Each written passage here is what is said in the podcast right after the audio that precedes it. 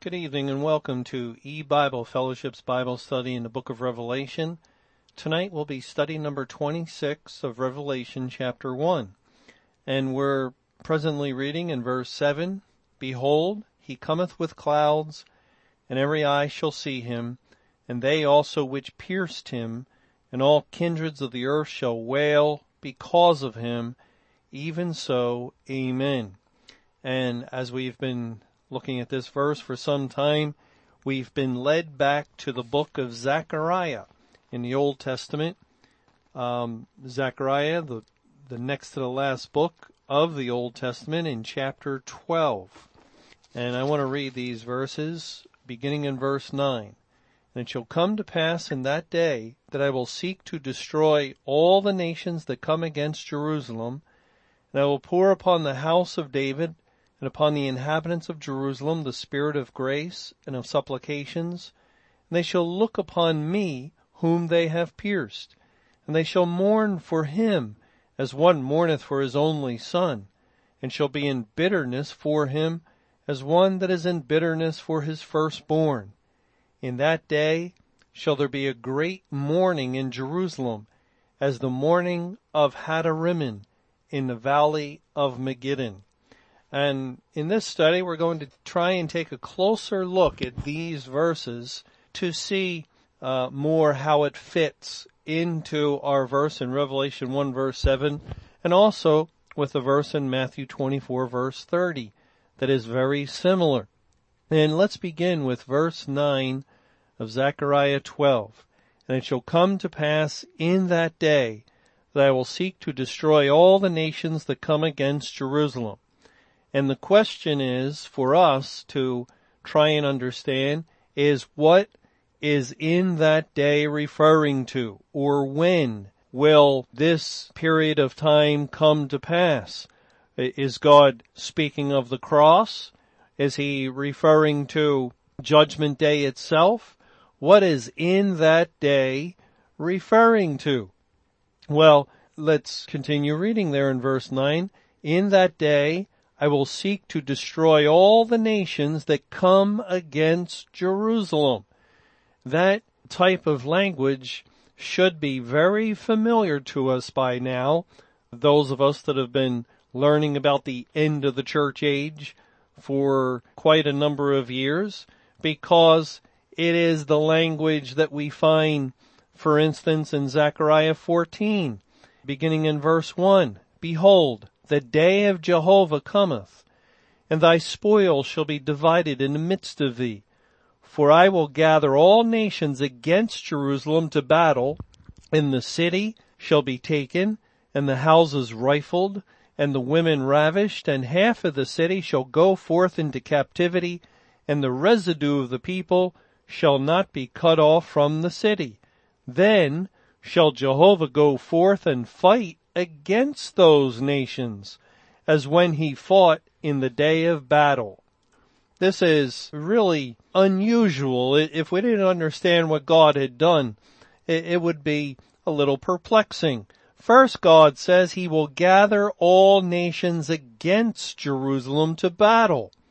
And then he concludes this little passage by saying that then shall Jehovah go forth and fight against those nations. Now, why would God do that? Why would he raise up nations to come against Jerusalem and then fight against those very same nations? And, and again, if we didn't understand what God had done uh, at the time of the Great Tribulation, this wouldn't make any sense to us. But he did this historically when he raised up the Babylonians to come against his people Judah and which would include Jerusalem. And the Babylonians accomplished God's purpose. God even called Nebuchadnezzar my servant as Nebuchadnezzar and his nation of Babylon destroyed Judah and destroyed Jerusalem and took many of the Jewish people into captivity and slew many others. This was all in accordance with the will of God. It was God's purpose to raise Babylon against his own people due to their unfaithfulness, to their constant idolatry and tendency to stray from the commandments of God. And yet what happened following God giving up his people? Well, after a 70 year period, God came against those nations, Babylon, via the Medes and the Persians. The Lord raised up another uh, mighty army in the secular realm, the Medes and the Persians with King Cyrus, who came against Babylon and took it in one night. King Cyrus was a type of Christ, typifying the Lord Jesus Christ's victory over Satan and his kingdom at the end of the Great Tribulation and the beginning of Judgment Day. So it is God's plan. It has been to raise up an enemy to come against his people to punish them. And this prefigured the great tribulation when the Lord loosed Satan and Satan came with his emissaries to assault the New Testament churches and congregations of the world. Remember what it says in Revelation chapter 20 in verses 7 and the next couple of verses after. And when the thousand years are expired, Satan shall be loosed out of his prison. Who loosed him? God loosed him. For what reason? To accomplish God's purpose in judging his own people that inhabited the churches of the world. And why? For the identical reason that he judged Israel of old and Judah of old, due to their unfaithfulness. Now, the Lord would use Satan as an instrument of judgment. And in that sense, Satan would perform God's bidding. He would be accomplishing God's purpose. And so the Lord looses him and judgment begins at the house of God. It goes on to say in Revelation 20 verse 8, after Satan is loose and shall go out to deceive the nations which are in the four quarters of the earth, Gog and Magog to gather them together to battle, the number of whom is as the sand of the sea. And they went up on the breadth of the earth and compassed the camp of the saints about and the beloved city. And fire came down from God out of heaven and devoured them. God loose Satan. Satan gathers the nations against Jerusalem. Satan is very good at destroying and he wreaks havoc in the church world. The church becomes a mockery. There is no truth anymore in the land. The truth of the gospel is trodden underfoot in church after church, and this all is in performance of the doing of the will of God, as, as God loosed Satan to bring this destruction in the churches of the world. But following that, does God give Satan an attaboy and, and say, well, you've done a, a job well, well done and, and now some kind of blessing? No. No, Satan uh, was just doing evil and wickedness. And, and that's uh, why he was able to do it. Because it was in his line of work and God just used his sinful nature and tendencies and his destructive being to perform the will of God. And following that, God turns around and judges him and those nations or, or Satan's emissaries.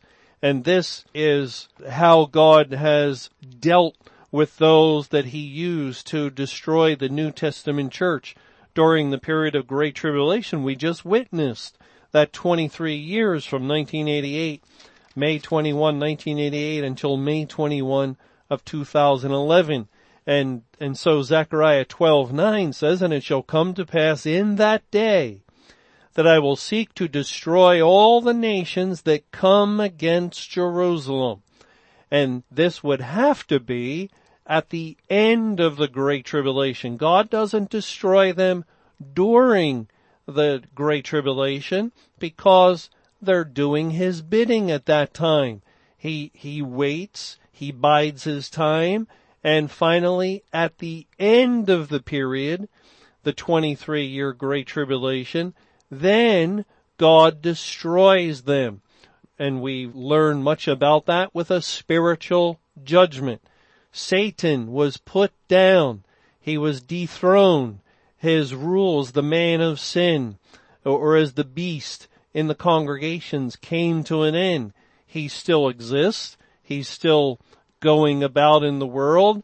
Uh, the, the Bible doesn't say that he's dead in that sense, but as far as authority to rule in the churches, that was given by God for a limited period of time, the duration of the Great Tribulation, and following that, well, then Babylon is conquered. God raised up the Babylonians, He raised up Nebuchadnezzar or the king of Babylon, and they destroy Jerusalem, they destroy Judah, but finally at the end of 70 years, Babylon itself is destroyed. And the King Cyrus is typifying the Lord Jesus and the Medes and the Persians, the kingdom of God, as they are triumphant and conquer over Satan and his emissaries, Gog and Magog, are destroyed in the day of judgment, which occurred on May 21 of 2011. So that makes this passage uh, a little bit more interesting as it goes on to say in verse 10 of Zechariah 12. As verse 9 now has set the context for the day when the Lord destroys those nations that he himself brought against Jerusalem. And then in verse 10, and I will pour upon the house of David and upon the inhabitants of Jerusalem the spirit of grace and of supplications. And we saw how this is identifying the ones that are being spoken of as God's elect. David is a name of Christ and we are of the house of David. We are the inhabitants of Jerusalem, Jerusalem above and God has poured upon his elect people the spirit of grace and of supplications.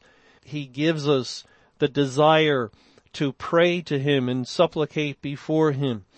And goes on to say in the middle of verse 10, and they shall look upon me whom they have pierced. And we discuss this, how this is referring to the elect who pierce Christ in the sense that he died for us. It was as a result of his bearing our sins and therefore we caused his death. We brought about his punishment. We are the ones, in a sense, that thrust the spear into him. We are the ones that brought about the wrath of God upon him. And they shall look upon me, the ones who uh, have the spirit of grace, they shall look upon me whom they have pierced, and they shall mourn for him as one mourneth for his only son, and shall be in bitterness for him as one that is in bitterness for his firstborn. Now we have two um, words here that identify with the Lord Jesus Christ, and that is only son. The, the word only, son is in italics, and this word identifies with Christ. It is Strong's number 3173. It, it's used a few times, once in Psalm 22, a messianic psalm, uh, one time in Genesis 22, and I'll read this verse because this will show how it, it really does identify with Christ pretty quickly in Genesis 22 verse 2.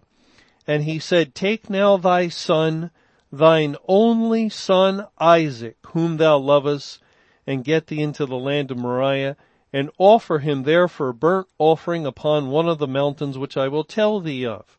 And this is God's command to Abraham to take his only son Isaac.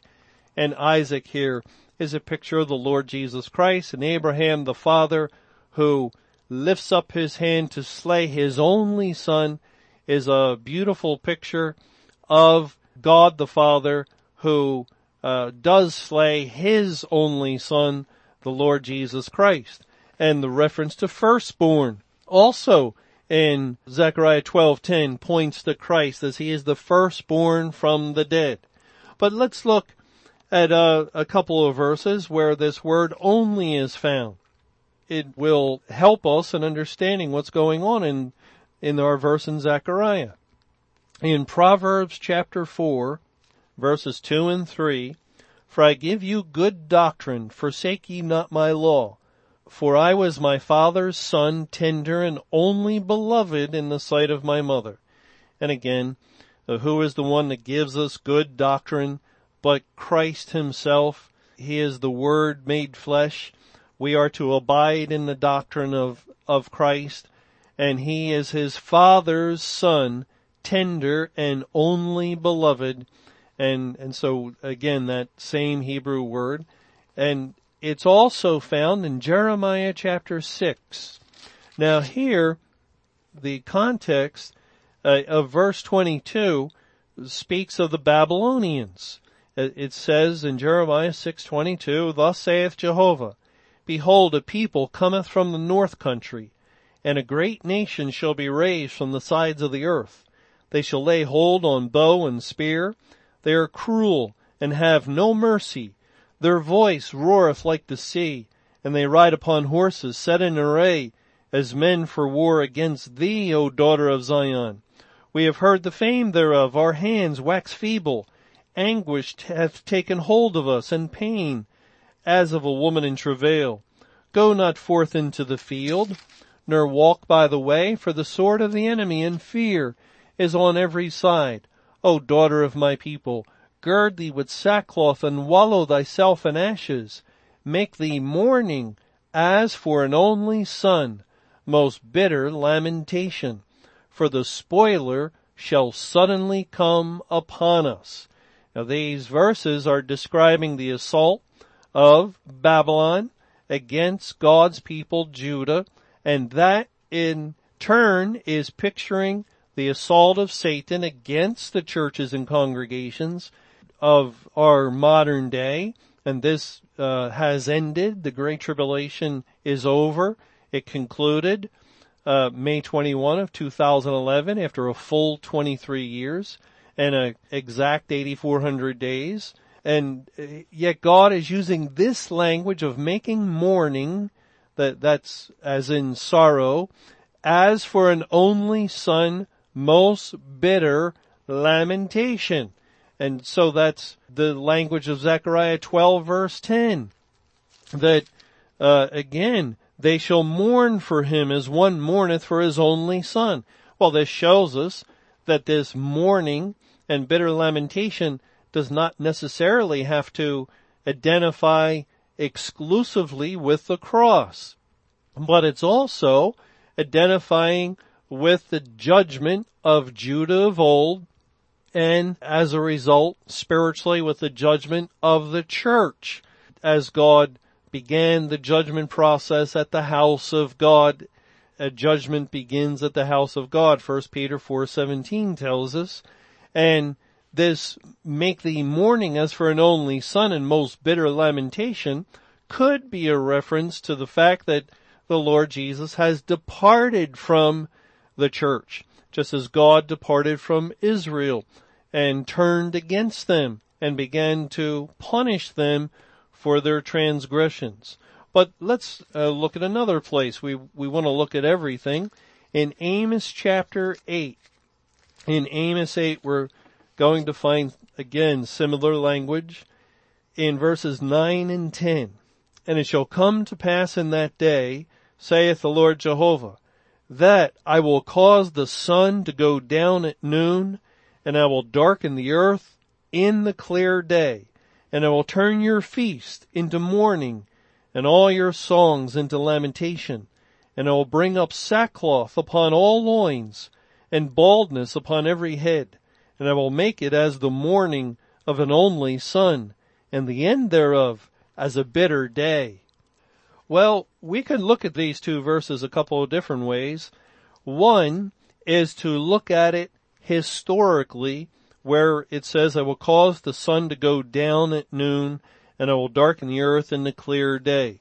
Because It was at the sixth hour, we read in Luke chapter 23, that Jesus was on the cross, and it says in verse 44, and it was about the sixth hour, and the sixth hour would be noon, as the day starts at 6 a.m., and the third hour would be 9 a.m., and the sixth hour is noon, and the ninth hour is 3 p.m., and so on. And it was about the sixth hour, and there was a darkness over all the earth until the ninth hour, noon till three. And here Christ is on the cross, and then notice in verse 45, and the sun was darkened, and the veil of the temple was rent in the midst. So here there was a physical and literal darkening of the sun. God darkened the earth at that time, it says, and he darkened it for three hours. Notice also that the Lord joins together the sun was darkened in verse 45 and the veil of the temple was rent in the midst. So yes, there was a, a physical darkness that came upon the land, but also God is identifying this darkening of the sun with a spiritual darkness that came upon national Israel. Because up until this time, despite all of their many failings and the many times God had raised up adversaries and enemies to uh, to oppress Israel down through the centuries. They still were the people of God until they brought forth the first fruit, the Lord Jesus Christ, who had to accomplish the mission, the task that the Father had given him of going to the cross to demonstrate the things he had done before the foundation of the world. And, and so up until Christ went to the cross, Israel still corporately or outwardly was a representation of the kingdom of heaven on earth. But once Christ accomplished the job that the Father had given for him to do and had gone to the cross and had completed the tableau of that demonstration in showing forth the things he had uh, already done in paying for sins before the foundation of the world. Then the veil of the temple was rent in the midst or in twain as it says in another gospel account and Israel no longer was the people of God. And this veil the temple indicated the presence of God as it was inside the Holy of Holies and that veil concealed uh, the figure of the Spirit of God. It was there that God was to be visited by the high priest once a year with the blood of others for the sins of the nation to typify what Christ had done. But now Jesus himself had come and there would be no more need to offer sacrifices. And now the Father was departing from Israel. Jehovah was forsaking Israel. They no longer would be the holy people.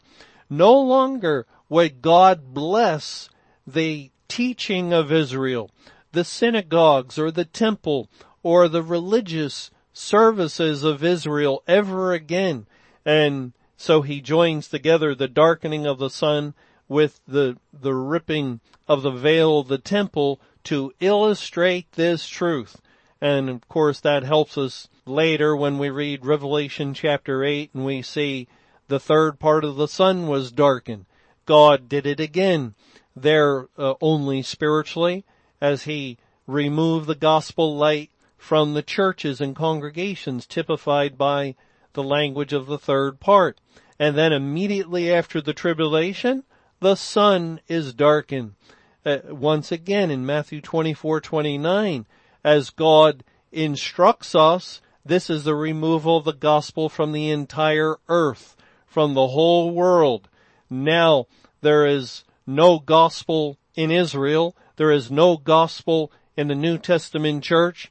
And I had been working outside of the church sending forth the latter rain, saving a great multitude, but now there is no gospel in the world. There is no gospel anywhere to be found, anywhere in the earth, in any religion, in any previous corporate body, nor outside of the corporate body in the regions of the world. The, the gospel is finished as far as ongoing salvation. There will be no more becoming saved. The day of judgment has arrived. It is time for the wrath of God.